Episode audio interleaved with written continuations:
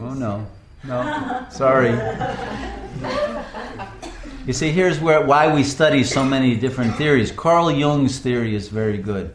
You're, you're going into the consciousness deeper than the persona, deeper than the ego, and you hit the shadow. Okay? You're going to hit the unconscious part of the ego before you drill all the way through to the real self.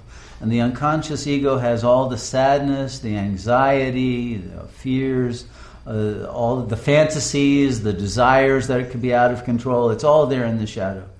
So that's what you're hitting that, and the first thing that comes up is fear, because that's the top stratum. Sit long enough, and worse things will come up.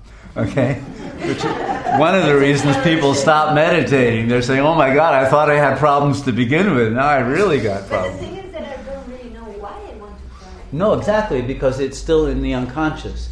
But if you would go in it long enough and sit in it long enough, then memories would come up and traumas. Should I cry if I want? Sure, of course. Okay. Is that like a way of letting go?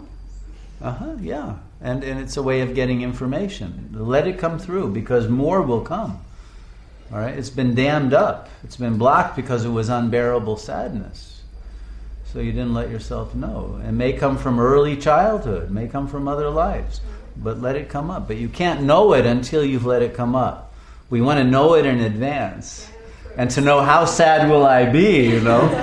when will I stop crying or will I never stop? You see, that's the fear. I'll be totally a wreck forever, but you won't. But it has to come up in a safe space. What if you love crying?